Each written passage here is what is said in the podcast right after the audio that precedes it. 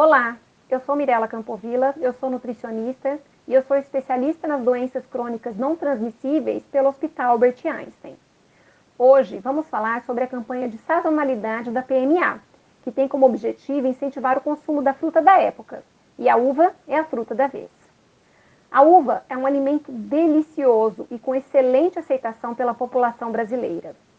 Nutricionalmente, a uva apresenta em sua composição água, carboidrato, fibras solúveis e insolúveis, vitaminas e compostos bioativos como resveratrol.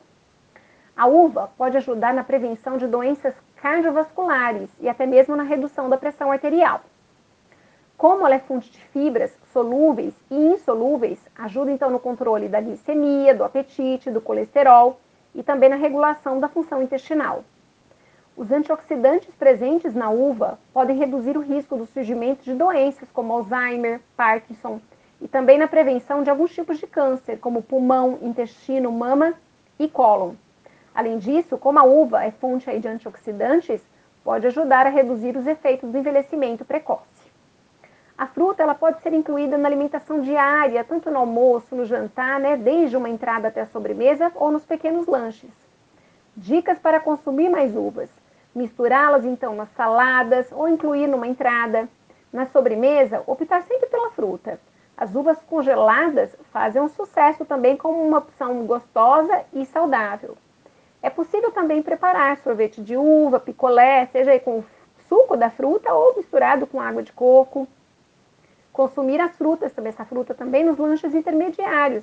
É possível preparar sucos e aí no lugar das pipocas e guloseimas, né, chocolates, ela pode ser consumida então como snack, um aperitivo.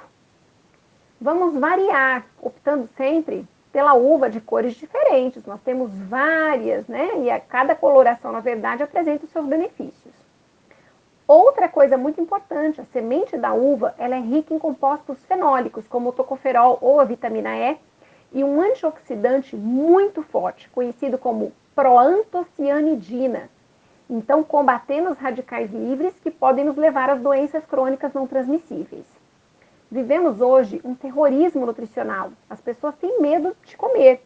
Mas para conter a epidemia de obesidade e das doenças crônicas, nós precisamos sim incluir mais frutas na nossa rotina.